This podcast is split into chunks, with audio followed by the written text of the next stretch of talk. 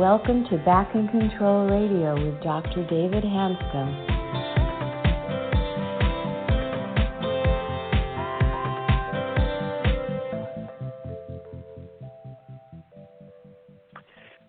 Hi, everybody, and welcome to another episode of Back in Control Radio with Dr. David Hanscom.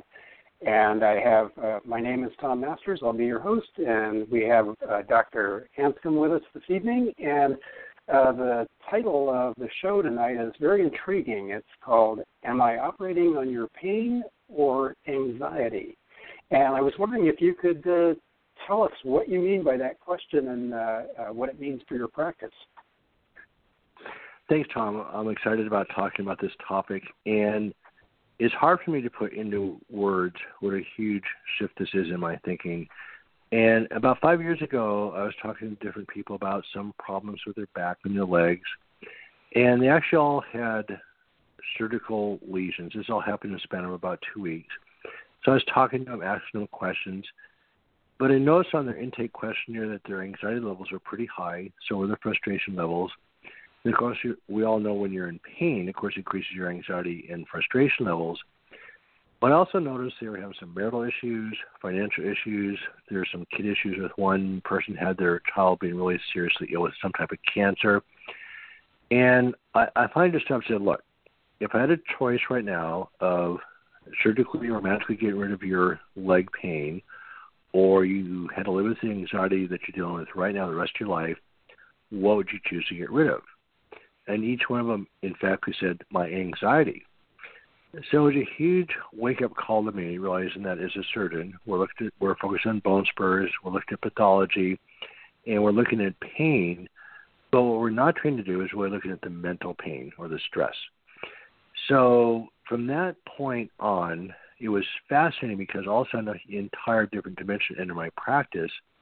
And really, when I, when I was focused on the leg pain, I was actually completely focused on the wrong issue.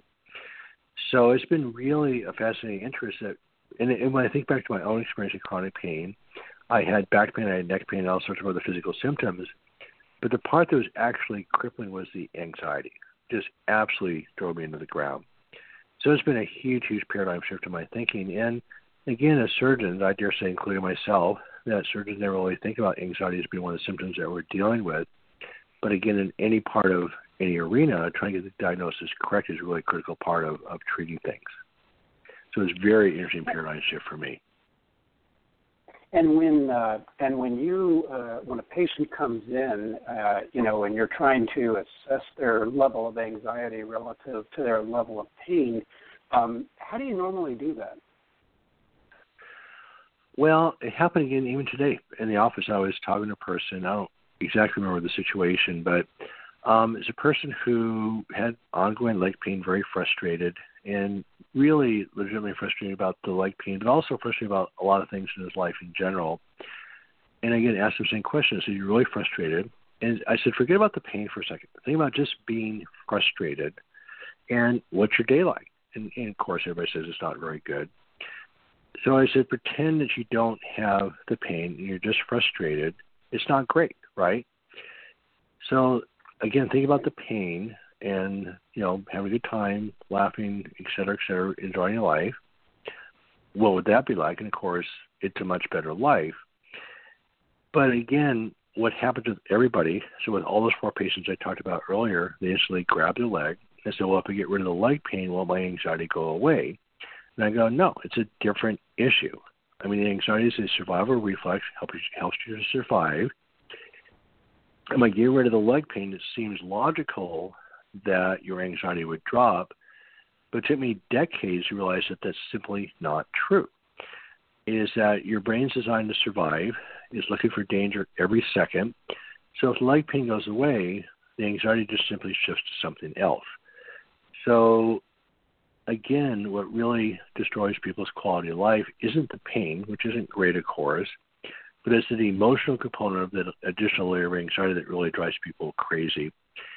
And I just have to ask.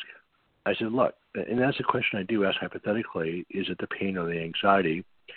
And a few people honestly say it's the leg pain they want to get rid of, but for most people, 90% of people say, look, it's really the anxiety that's really a problem. And it's difficult because we have some anxiety scales that sort of measure anxiety on a research basis.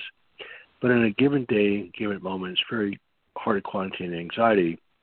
And what you would call anxiety, I might say it's not anxiety or vice versa. So it's a very difficult question to answer. So I just ask. And people are pretty open because people really don't really think of anxiety as something that is part of this pain problem. But um, I just simply ask. Do you uh, ever notice if patients feel uncomfortable talking about their anxiety, or they do they seem relieved uh, to talk about that in the context of their pain, the pain they're experiencing? Yeah, I mean they're pretty relieved. I mean, I can tell you my situation. I'm a big time surgeon. I went to a major spine fellowship, and I got there by suppressing anxiety. In other words, my image was I'm tough, bring it on, I can take on anything, and I did. I was, you know, quite fearless for a long time. And I went from being fearless to also having panic attacks on a bridge one night. And so I literally was not connected to my anxiety. I was suppressing it very masterfully, and it worked, of course, until it didn't. Once I went from nothing to a panic attack for the next 15 years, it was just a nightmare. It just kept spiraling and spiraling and spiraling. So it was fascinating about these four patients in a row that I saw, you know, five or six years ago, is that they were SWAT team members, they were DEA agents, they were high-level executives, very, very high-level performers, and obviously they got there just by being tough, resilient, and for me personally, it was a very high badge of honor that I was so tough. I mean, I, that became part of my identity as being tough. But at the same time, my ears were ringing. I was having migraine headaches. My feet were burning. My stomach was sort of a mess. And I didn't have any correlation between suppressed anxiety and these physical symptoms.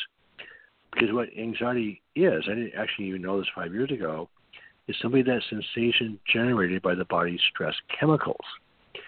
So if you're out in the sun, relaxing, nice day, your body's secreting oxytocin, serotonin, dopamine, the reward drug, and then you feel relaxed. So what you're feeling is that chemical surge. When your body's full of adrenaline and cortisol and histamine, you feel anxious.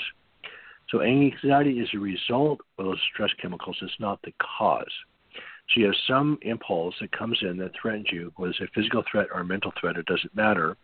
Then you have the chemical surge, then you feel the anxiety. So it turns out that anxiety essentially is the pain. And then, so then on a given day, you might be, I mean, look at football players.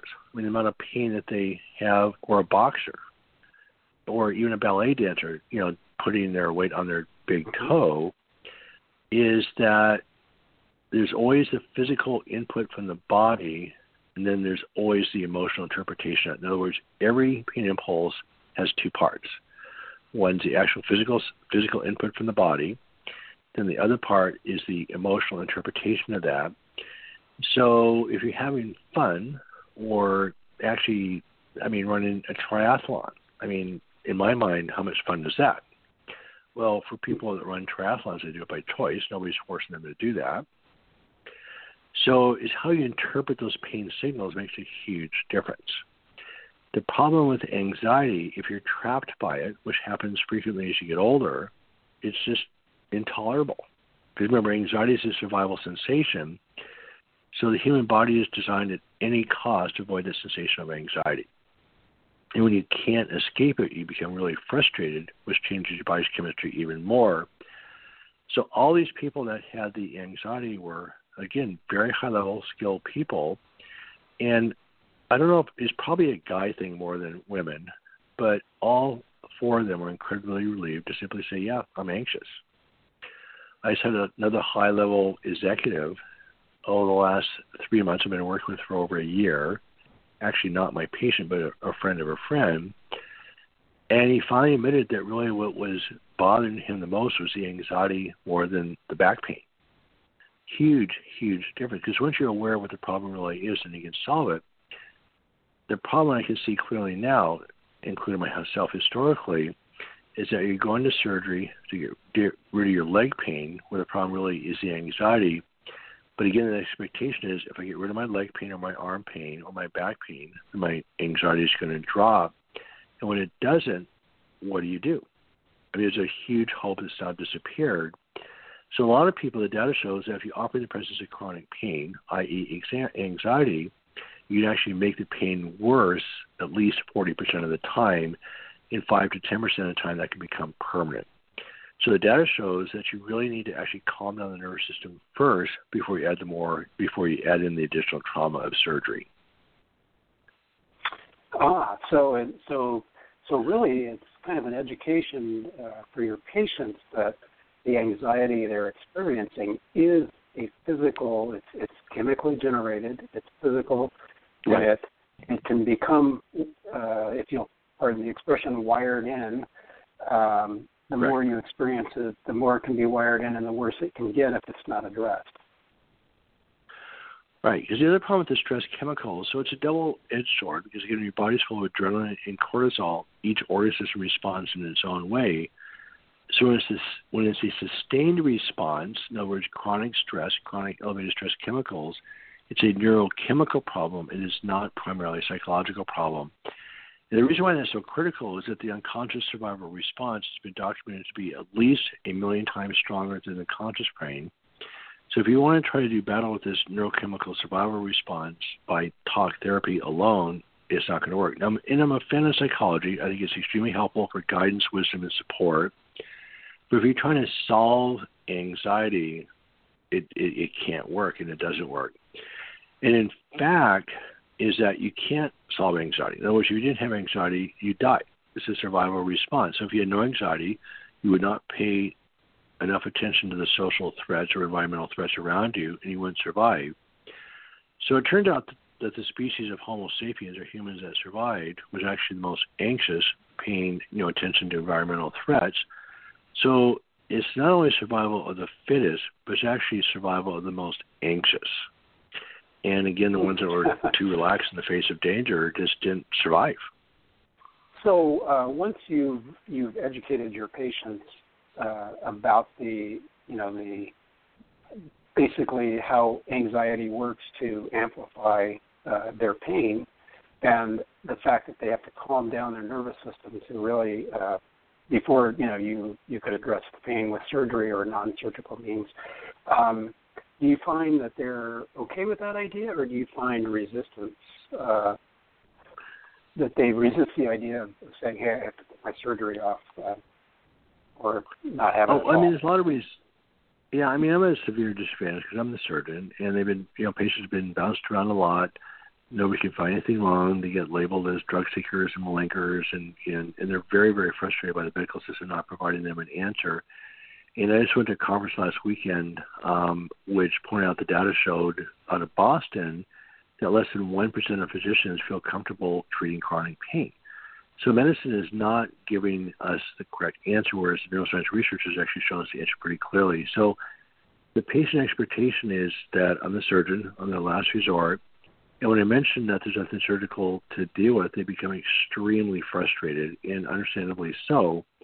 And what I have learned from my own experience, is really critical to understand how deep the suffering is in chronic pain. Indeed, the lifespan of people with chronic pain is actually seven years shorter than average the chance of having heart disease or diabetes is double that of people not in chronic pain. And so chronic elevation of stress hormones creates elevated anxiety, but also creates a horrible quality of life, and it creates physical changes that actually cause the body to be off off base. So when people say, "Well, there's nothing wrong," you can't find anything wrong, that's simply not true you know, a sustained level of stress chemicals that actually affects every organ in the body, affects every cell in the body. By the way, there's 50 trillion cells in the body. And so each one of those is bathed in an unpleasant, adverse chemical environment. It creates all sorts of physical symptoms. So there is something wrong. And so we've been programmed, I think this is a problem that medicine has sold to the public, that if you hurt, there must be something wrong that we can fix and there's endless procedures being done that really have documented to be ineffective. And the documented procedures that are effective, that really calm down the nervous system, um, aren't covered by insurance. So what we're doing, we're actually doing procedures on people that have been documented to be ineffective. Then again, like I mentioned earlier in the interview, that the data clearly shows, there's multiple research papers showing this, that if you do surgery in the presence of untreated chronic pain, you can make the pain significantly worse up to 40 to 60% of the time. My practice, I use the word as a salvage surgeon, is brutal. People come with multiple surgeries being done over and over and over again, and they're really their pain's way worse. Happens very consistently, but the research says that's what happens. So what's happened now is we do what's called a prehab process, simply calming down the nervous system before surgery. Um, pain goes away a good share of the time because the nerve conduction improves. If the pain doesn't go away and we do surgery once the nervous system is calmed down, our surgical results have been spectacular. It's been a very consistent response. So right now, if a person doesn't want to engage, say the resistance is so high they just want things fixed, that when we um, I say, look, I'm not your team. I mean, why would I, as a surgeon, put you through an operation that has half the success rate than if we went through the process that we needed to go through? So I'm not delaying. I'm sorry, these are people that actually can see something wrong that need surgery. And so I say, look, why would I do surgery and cut the success rate in half? And by the way, I'm a surgeon. I get paid well whether I, whether you do well or don't do well. So it's a hassle for me from a financial standpoint to talk you out of surgery or to delay it. It is it, indeed is a bit of a discipline to actually go through the process every patient every time there's emergencies that come up, that I simply take people to the operating room literally right out of the office. I'm not afraid to do that. But for elective surgery, we found out that by, by calming down the nervous system, it makes a huge difference. I mean, for, for another example, is I had two people from the East Coast come in in one week, both from New England, both extremely successful high-level businessmen. Both had had two surgeries that had failed and they were here to talk to me about doing another operation to solve their problem. And not only had the surgery failed, they were worse. And I looked at the scans before surgery. I didn't think they were that bad. I wasn't sure why the surgery was done, to be honest with you. Then I looked at the new scans, and there's absolutely nothing there that would explain the ongoing leg pain. And I also noticed on their anxiety depression scales that they were pretty elevated. And I, I finally stopped because I had forgotten to ask that question. If I, is it the pain or is it the anxiety? And both of them said, hand down, it's the anxiety. And again, the entire conversation changes. Come spend the entire time looking at scans, looking for some surgical solution to something that's actually anxiety, which is a chemical problem, not a structural problem.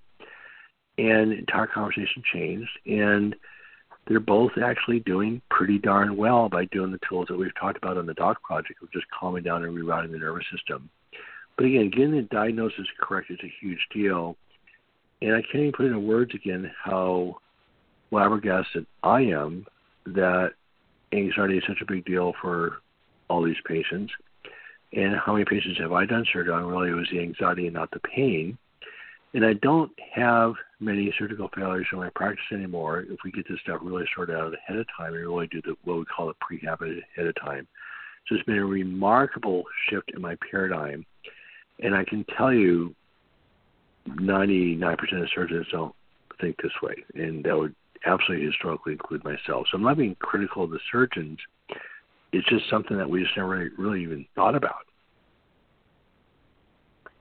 Well, it sounds like as as these concepts uh, get better known, uh, hopefully more surgeons will be adopting the approach that you've adopted and uh, you know achieve the kind of uh, improved success rates when they actually do do surgery and maybe uh, do fewer surgeries if if uh, the problem can be solved without surgery. Right. And the other thing, what we're doing, I mean, we simply have patients work on sleep, the stress, the writing, and physical conditioning. So what we're doing on every patient every time now is that a lot of people have anxiety that they're not even connect, connected to. I mean, I, I have it happen every day. Also, people say, "I'm not anxious. I mean, my life's pretty good. I'm doing pretty well." And my next question is, "Well, what about the pain?" I mean, and the pain's a big stress, and people really aren't happy about being in pain. And let's say no other stress in life at all, the pain's enough. I mean, chronic pain is an unpleasant experience that you can't escape. It can't get much worse than that, really. So once we sort of get that on the table, we say, fine, we're just going to go through the process of calming down the nervous system every patient, every time. So going back to the question that you said before, how do you assess people's anxiety? And so people can be incredibly anxious, like I was, and not feel the anxiety but get physical symptoms instead. So there's anxiety that you're connected to and can feel, but what's even more damaging to the body's chemistry is suppressed anxiety. So you may not feel anxious at all. I certainly didn't. And I was having multiple physical symptoms that were quite extreme. I just thought it was part of life and whatever. I didn't, really didn't think about it very much. I just kept plowing ahead. And when that sensation of anxiety finally broke through, it was just brutal. It was by far and away the worst part of the process is that unrelenting sensation of anxiety. And again, I thought it was psychological. I went through counseling and psychotherapy, trying to solve the problem, and it actually got worse. But again, I didn't realize this mismatch of this million to one unconscious survival response compared to the psyche. And so, yeah, I had no chance. And it just kept getting worse and worse and worse. So it was only by accident I came out of it by myself, and it took another five years to figure things out. Then the last three years of neuroscience research has been absolutely incredible, showing us what the problem is. It's become very, very clear. Well, what uh, uh, just as kind of a final question here, uh, do you see this uh, approach being uh, adopted uh, more in the in the area of of surgery going forward as this research becomes more widely known? Well, right now, not really being particularly critical of physicians because I mean we really aren't trained this way. To me, it's actually a public health message. I mean, my whole goal is to really get this out into the general public knowledge, and whether it's primary care or the internist or the surgeons, why we just aren't really aware of this. And but if it, yeah, so I mean, really, it to me it's really a public health situation. We're trying to go out to the public with the message. Why I'm actually doing this podcast, but also trying to educate physicians. I do give lectures all over the country to physician groups who have been very interested and open to these ideas. And then the neuro, if you look also in the internet and the lay literature, there's a whole different sense of connecting to the body, connecting to the mind, trying to calm down the nervous system. And there's lots of ways of doing that process that seem to be more and more adopted by the general public in general. So I think really the general public is really the one that's going to, going to create this change in the big picture. But yeah, well, huge paradigm shift. Yeah, I mean it's very rewarding for me to be able to say, look, it is anxiety, and not spend all this time. I mean, it's been an hour with these two gentlemen from the East Coast trying to figure out the surgical problem, and it was anxiety the whole time. So once it came out into the air in the open, they were relieved. I was relieved. I was excited because this is a solvable problem. And if I had said, "Hey, look, sorry, I can't find surgical lesion," and send them back on their way, they'd have no chance, right? So it's incredibly rewarding for me to make the correct diagnosis and help guide people on a on a healing pathway as opposed to doing another procedure that doesn't work. So for me personally, it's been a very, very rewarding paradigm shift, and it's been a big one. Well, I want to thank you for uh, sharing uh, your experiences and also sharing this this exciting new uh, concept of pain and the interrelationship between pain and anxiety with our listeners this evening. And uh, we want to let everyone know that uh, we'll be back next Wednesday with another podcast uh, with Back in Control Radio with Dr. David Hanscom. And thank you for listening. Thanks, Tom. Thanks for listening today, and join us next week for Back in Control Radio.